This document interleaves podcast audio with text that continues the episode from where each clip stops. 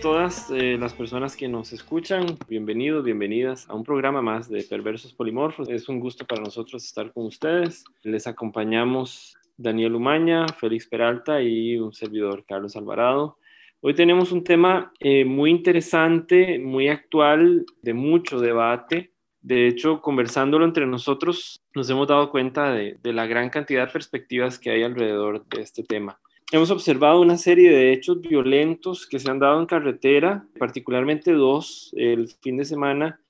Una conductora que embiste unos eh, ciclistas, termina estrellándose, incrustándose en las verjas del Instituto de Alajuela y este, el día de ayer un trailer, un conductor de tráiler que golpea violentamente a un conductor de un vehículo liviano, supuestamente porque le atraviesa el carro, ¿no? A estos eventos de violencia le podemos agregar lo que vivimos hace, hace un par de semanas con eh, la mujer y, el hombre que golpean a un adulto mayor que termina en una cuneta. Eh, son hechos violentos que vivimos en carretera.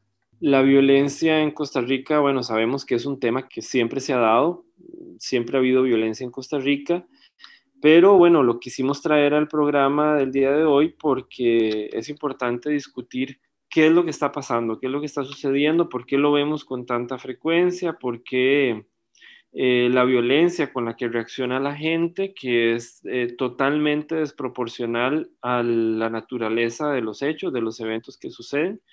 Un carro, según lo que narra la persona que conduce el tráiler, la persona le, le, mete el carro este, y eso justifica para él una gran cantidad de, golpes que recibe, este, ni siquiera lo deja bajarse del carro, sino que lo golpea dentro del mismo carro. Manifestaciones que hace después donde dice que está avergonzado del video, no de lo que hizo, sino del video, cosa que es muy interesante, digamos, dentro de, de la idea de la masculinidad tóxica, ¿verdad? Porque dice, bueno, ambos somos hombres, ambos somos varones, él también tiene que pedirme una disculpa a mí por haberlo golpeado tanto, digamos. La señora que provoca toda el, el, eh, la embestida con estos ciclistas, argumenta que, bueno, que tuvo un, una confusión a la hora de manejar y, bueno, el carro se le va, etcétera, eh, aunque el video muestra, muestra otras cosas, ¿no? El punto es que la discusión es qué pasa en estos casos, digamos, qué está pasando con la violencia en las calles. Eh, Costa Rica es un país que históricamente tiene índices de violencia muy importantes en esta pandemia vemos una tendencia, por lo menos en los últimos días, de manifestaciones de violencia con más, como más seguidas, más eh, continuas, ¿no? Una frecuencia más, más alta. Eso sin tomar en cuenta ni siquiera las, eh, los episodios de violencia doméstica, etcétera, ¿no?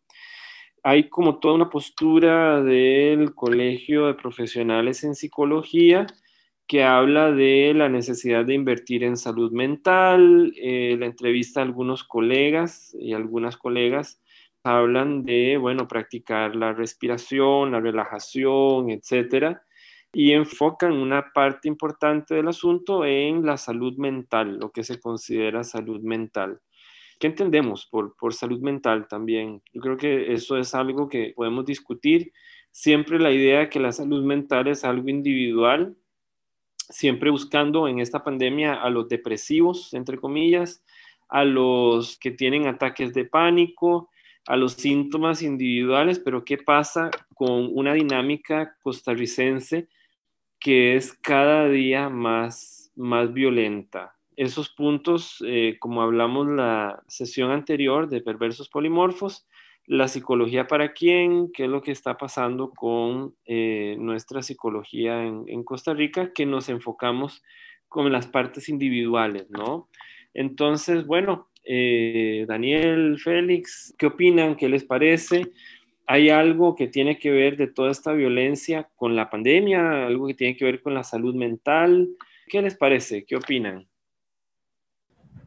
Bueno, Carlos, este, y Daniel, primero muchas gracias a las personas que ya nos han escrito y que nos están oyendo y todo. Es más, de hecho hay gente de otros países, así que cuando uno, voy a, vamos a utilizar tal vez unas palabras muy al, al estilo tico para explicar.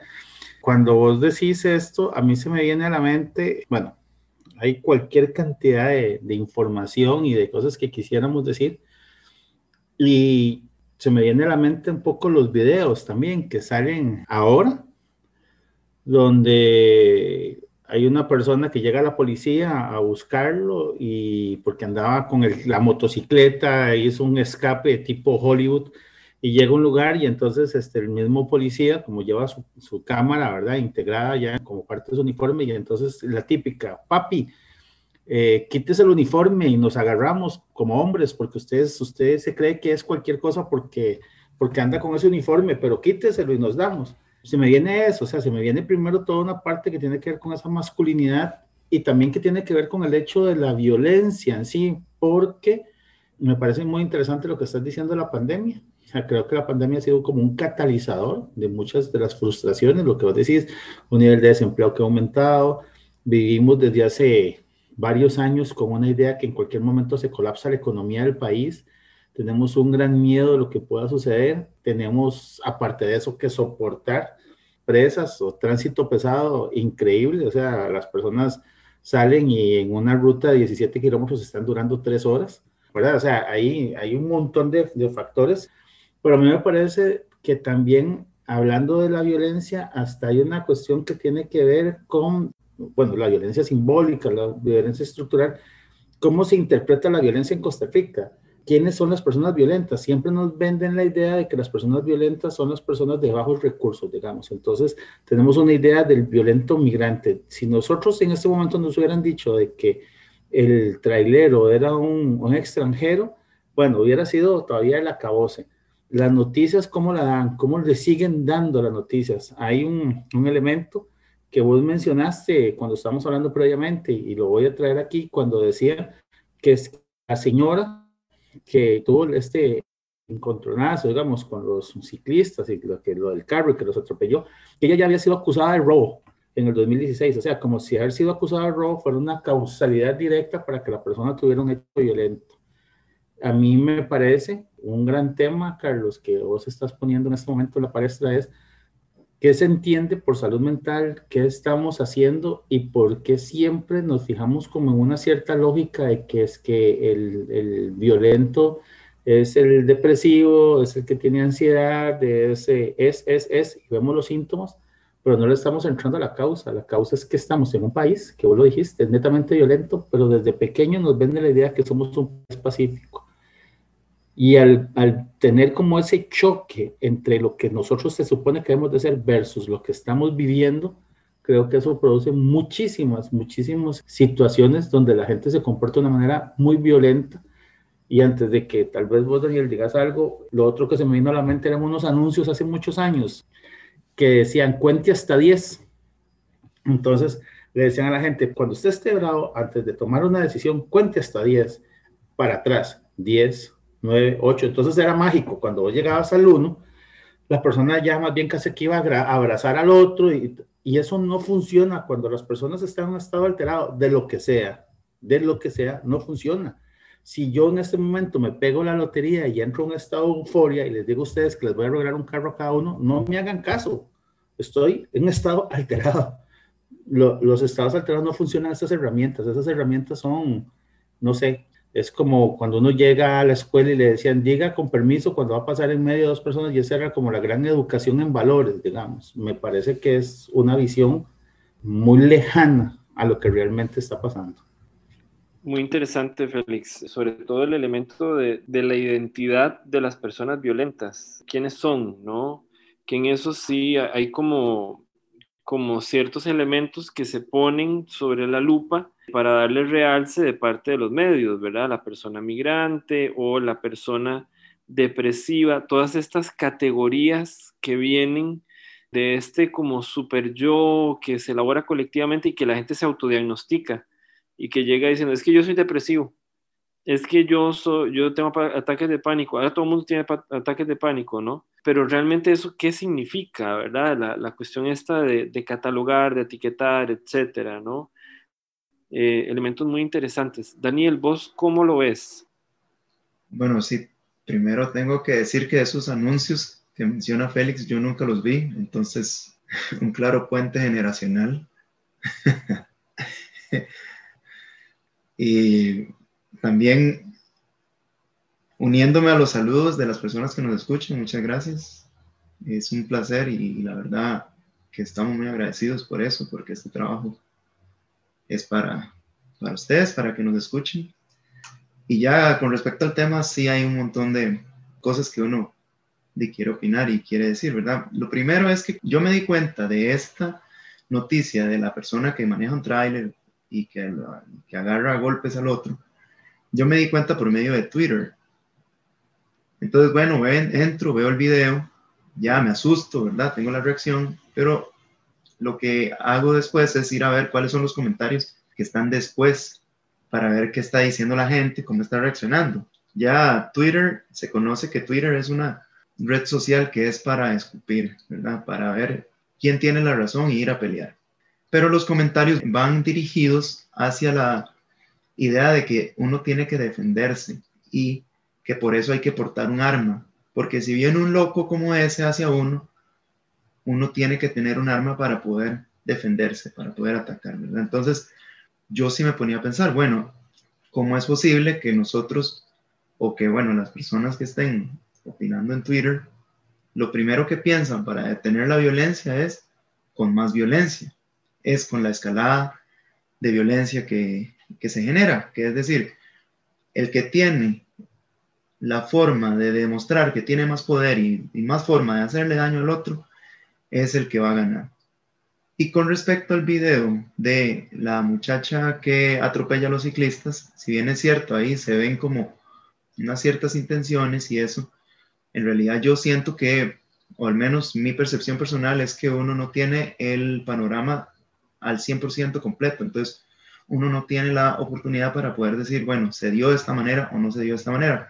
Y me recuerda totalmente uno de los episodios de Los Simpsons, que es eh, la mejor serie animada para adultos de todos los tiempos, ¿verdad? Ya en South Park ya lo mencionan, dicen, Los Simpsons ya lo hicieron, que es un episodio en donde Homero se roba un confite de jalea y, y se le pierde y lo encuentra pegado en el pantalón de una muchacha. Entonces, cuando él va a agarrar la jalea, la muchacha siente como que es Homero que lo pellizca.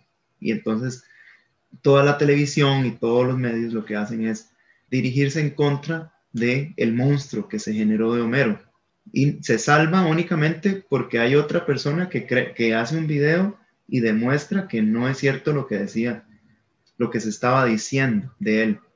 Pero me parece muy, muy, muy acertado porque hoy en día estamos en lo mismo, es decir, hay un video que se muestra y entonces ya todos tenemos el derecho de ser jueces contra una persona sin necesidad de que sepamos exactamente qué es lo que está pasando o simplemente con una información que no es totalmente clara. En esto entonces yo lo que quiero decir es que las redes sociales nos han estado dando el derecho que le daba antes la televisión a, los, a la ciudadanía, pero hoy son las redes sociales que tengo el derecho y tengo el permiso de escupir y de vomitar y de odiar a las otras personas solamente porque son, porque la televisión me lo muestra así, pero no hay una idea clara.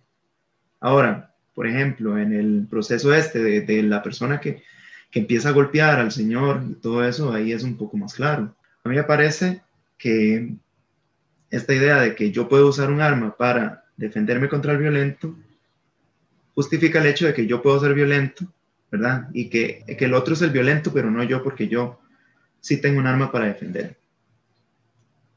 Sí, parece que la, la idea de la inseguridad siempre ha jugado en favor de alguien, ¿no?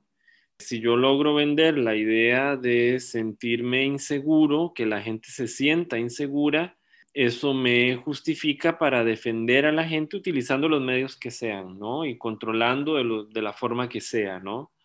Parece como interesante. Esta parte nos introduce también en una discusión muy interesante, ¿verdad? Eh, y que han mencionado ambos en el aumento de la frustración y en el aumento de la ansiedad, ¿no? Esta eh, pandemia parece que ha tenido mucha, mucho impacto en la subjetividad, en lo que tiene que ver con la ansiedad, la ansiedad de morir, o sea, yo puedo, eh, con el contacto con otra persona, puedo matarla o me puede matar, ¿no? Es, es, como una idea que está mucho en el, en el colectivo y hay gente que nos protege, qué sé yo, pero en estos casos que hemos visto hoy, eh, algo que ha prevalecido es la desproporción, ¿no? El acto, digamos, si toda persona que comete una imprudencia, por decir algo, o, una acción automovilística que es torpe, eh, mereciera una paliza, yo creo que todos estaríamos eh, sangrando en las calles, ¿no? O mereciera la muerte, estaríamos muertos muchos, ¿no? Hay una enorme desproporción, lo que nos habla de que al final el suceso es lo de menos. Lo que importaba era el descargo, digamos, y, la enorme frustración, el enorme deseo de la persona que agrede y que violenta de agredir, ¿no? Hay algo que se quiere decir con el acto, ¿no? Y también hay otro punto que se ha tocado que me parece importantísimo, que es el de la masculinidad, que es un tema que está pidiendo a gritos eh, un programa, me, me parece a mí, porque además la justificación de la persona que conduce el tráiler sobre lo que hace es simplemente de antología, digamos, es, es, como de enmarcar en la antología de la masculinidad hegemónica más tóxica, ¿verdad? Donde él dice, bueno, es que este, yo le dije que se bajara, pero él no se quiso bajar del carro, entonces de me lo tuve que, lo tuve que golpear ahí en, en su vehículo, digamos, pero yo solo le tengo que pedir disculpas a Dios porque tal, o sea, es el, realmente el discurso de un macho violento, agresivo, es la naturalización de la violencia machista más, más exacerbada y más recalcitrante, digamos, que es un tema que nos llama, nos llama reflexión también, ¿no? Todos los mecanismos que naturalizan esta violencia, ¿no? Félix, ¿querías comentar algo? Sí, quería hacer como una diferenciación de dos cosas. Una es la violencia, digamos, que estamos viviendo, eh, las causas que pueden llevar a la violencia, y la otra es este, las consecuencias de la violencia, digamos, ¿verdad? Porque en las redes nosotros lo que estamos viendo son consecuencias de lo que está pasando, digamos, después de que se ha hecho el acto violento, como lo que dice Daniel. Daniel estaba hablando de cómo las redes, digamos, o cómo los noticiarios pueden hacer un monstruo de algo que pasa y nos, y nos vuelve sujetos que juzgamos sin conocer. Pero eso no quiere decir que no haya habido un acto violento, ¿verdad? Entonces creo que, que también es importante porque una cuestión es las causas, cómo se analizan después de las causas de un hecho violento y otro es qué es lo que lleva al hecho violento. Digamos, lo que a, a mí me llama mucho la atención, por ejemplo, ahora con la pandemia se ha desaparecido pero antes de la pandemia estaban eh, en, Costa Rica, habían grupos que se llamaban pichazos de colegio. Y para la gente que estaban fuera de, de, la lógica, digamos, de las palabras costarricenses, es como golpes en el colegio y eran puros videos de gente peleándose. Y eran hombres, eran, eran mujeres, eran niños, eran este, de todo, ¿verdad? niñas peleándose y entonces el, el grupo alrededor, que nadie interviene, pero todos con el celular grabando la consecuencia de esa violencia es quienes estaban haciendo, porque la gente no intervino, todo, pero el hecho violento siempre ocurrió. Y es que nos lleva a estar solucionando en este país de forma desproporcionada, como dice Carlos, los conflictos. O sea, porque un conflicto tiene que terminar en un hecho violento. Como decía Carlos, dice, si cada uno que, que, ha atravesado el carro o que se ha brincado un semáforo o que ha hecho algo, le tuvieran que, la proporcionalidad es que le peguen, bueno, y seguramente, no sé, seríamos el país de la gente con, con, más golpes en la cara per cápita. ¿Verdad? Entonces, este, me parece, digamos, como dice Carlos, este hombre es un, sujeto de antología, digamos, pero eh, sí creo que es importante que diferenciemos las dos cosas, porque ¿por qué están sucediendo? Creo que hay muchas causas. Carlos mencionó una muy importante, que es la de eh, el mal abordaje que se está haciendo con respecto a la salud mental, el, lo que ha producido la pandemia, la sociedad costarricense, el, el, miedo en el que vivimos. Y otra cosa es que está pasando después, que nos volvemos este, jueces, jueces y, y, personas que opinamos sin un conocimiento, ¿verdad? Qué, qué importante ese elemento que tocas, Félix, que también nos vuelve al tema de la semana pasada, ¿no? Eh, viendo también entrevistas a colegas, ¿no? Que se han hecho a partir de estos temas que nos vuelve al tema de la semana pasada este, acerca de, del papel de la psicología. Estamos atendiendo las consecuencias de la violencia para naturalizarla o estamos atacando realmente los elementos fundantes, digamos, de toda esta dinámica de violencia.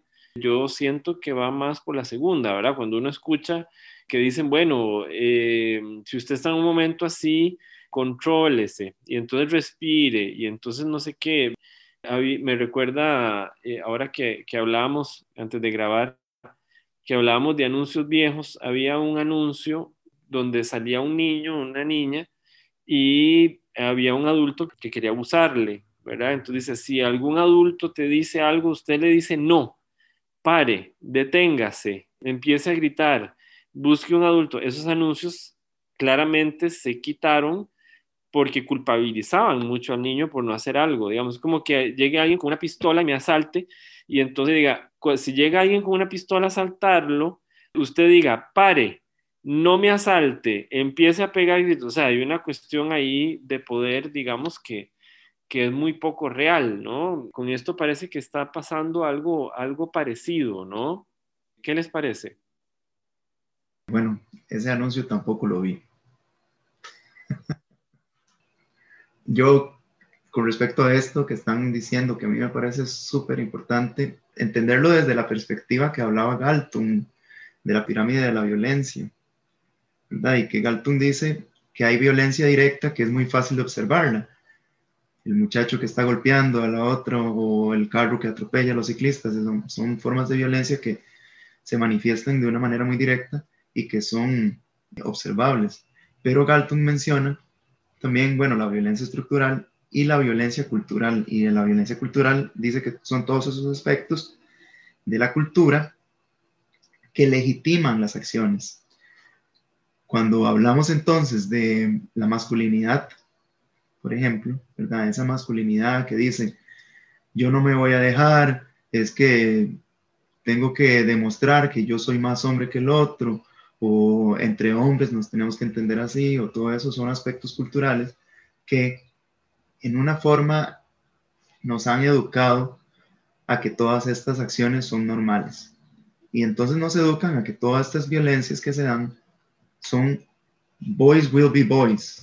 Los hombres siempre serán hombres y no dejarán de ser hombres. Se normaliza el hecho de que los hombres tienen esa forma de demostrar su enojo, de tratar de ganar a mí me da mucha tristeza porque yo siento que esto, primero, es un problema que no se soluciona resolviendo que la gente deje de golpearse, sino que se soluciona educando a la población para que entiendan por qué es necesario que nos dejemos de golpear.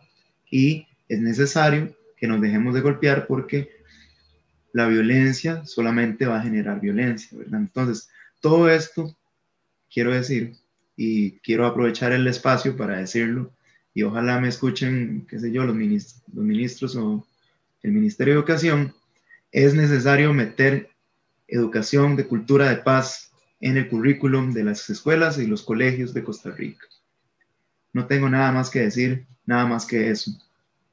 Es imperante, es casi que obligatorio, tenemos que meterlo, es más importante eso, porque si no vamos a seguir golpeándonos, vamos a seguir deseando sangre, vamos a seguir deseando tener pistolas, vamos a seguir buscando la muerte en lugar de la paz. Félix, vos.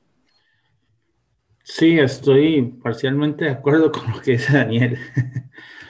Eh, me parece que sí, este, vos utilizas a Alton y yo podría, digamos, hablar sobre de, esa violencia simbólica, estructural, digamos, de Bourdieu. El asunto es que también hay que entender los contextos ¿verdad? Porque yo puedo decir, mira, en los lugares urbanos marginales, a mí me parece de que la violencia se tiene que trabajar con cultura de paz, pero la violencia que hay en las clases económicas muy altas de este país, donde humillar y hacer demostraciones de su riqueza y, y las exclusiones que vos mismo lo ves en las, en las redes sociales, pareciera ser que si habláramos de cultura de paz ahí no va a funcionar, porque ¿qué es la cultura de paz? ¿Cómo se entiende? De hecho, el colegio ha estado trabajando desde hace años con el concepto cultura paz y yo no veo la paz hacia ningún lugar, porque mucho se ha enfocado en la idea de que la gente no tiene que tener un arma, digamos, cuando el problema no están buscando el frío en las cobijas, ¿verdad? Eh, a mí me parece que hay una cuestión estructural muy grande en este país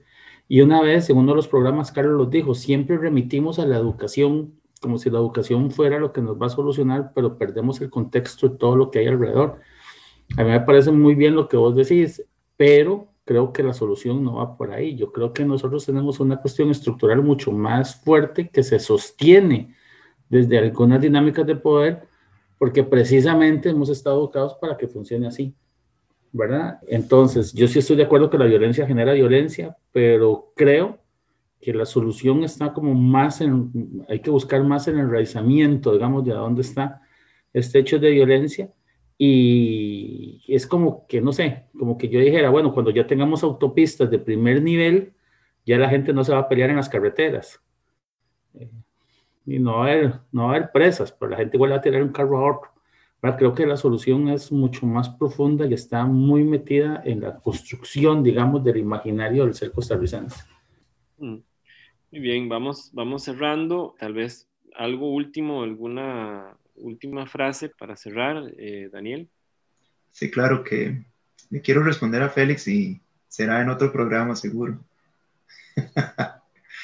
no, no, pero que sí, Dave, para pensar en, en la paz no es necesario nada más pensar en que nos dejemos de golpear. La paz es un concepto muy complejo como para nada más empezar a, a decir dejen de usar armas y además todo esto estructural que menciona y todo eso. Pero es tema para otro, para otro de nuestros programas. Lo que sí siento es que es importante dejar en claro que la solución de la educación es una solución que, es, que no es inmediata, sino es una solución, como yo no sé, hablando de anuncios viejos, yo no sé si ustedes vieron el de Racumín, que vale la pena aplicar Racumín durante varios días para, para tener buenos resultados. Yo creo que de la misma manera vale la pena invertir en educación, aunque no sea inmediato, sino que se van a ver en generaciones después. Pero bueno, yo creo que es un tema para otros programas. Félix, ¿vos algo para cerrar? Sí, bueno, no es que yo dijera que no es que se haga la educación, es que la educación no es toda la solución desde ese punto de vista estructural. Mi frase es relacionada un poco con lo que dijo Daniel y lo que vos dijiste, Carlos, es no hay soluciones mágicas. Para evitar la violencia no hay soluciones mágicas. No cuente hasta 10, no, contar hasta 10 no es la solución mágica. La solución mágica no es que haya más carreteras o que se le haga espacio solo para las personas que andan en bicicleta. Son soluciones que necesitan penetrar, ir al fondo y lo que dijo Carlos es, no normalicemos la violencia. Gracias a ambos. Yo para cerrar tal vez nada más redondearía la idea acerca de, la necesidad de, pensar de forma más, más integral, más compleja, un fenómeno que es ya de por sí muy complejo. Me parece una verdadera lástima que estos temas se toquen a partir de, de un video, de algo coyuntural que fue algo que dijo el, conductor del trailer, y es que dijo, bueno, realmente me, me apena ese video, porque parece que con estas palabras entrecomilladas, parece que me lo estoy gorreando, pero yo le dije que se bajara, pero qué tal. O sea, él no le apena lo que hizo, le apena el video, ¿verdad? Lo mismo que podemos estar hablando ahora de esta violencia y de todo lo que está pasando, podemos estarlo hablando con lo que sucedió con el acoso callejero, por ejemplo, a las mujeres. O podemos estar hablando sobre las violaciones, hubiera sido un video sobre violaciones. Me parece que, bueno, este tipo de videos virales ayudan como a, a poner sobre la palestra ciertos temas, pero se van, se van y, como decía Pepe Figueres, no, no hay escándalo en Costa Rica que dure 15 días. Lo que me parece una lástima, me parece que son temas a los que hay que volver constantemente porque nos muestran una realidad, una realidad sobre la que hay que ir. Eh, agradecemos muchísimo su atención, agradecemos que nos hayan dado el, el placer de su preferencia para acompañarlos en este rato de, de discusión y reflexión. Nos vemos la próxima. Chao.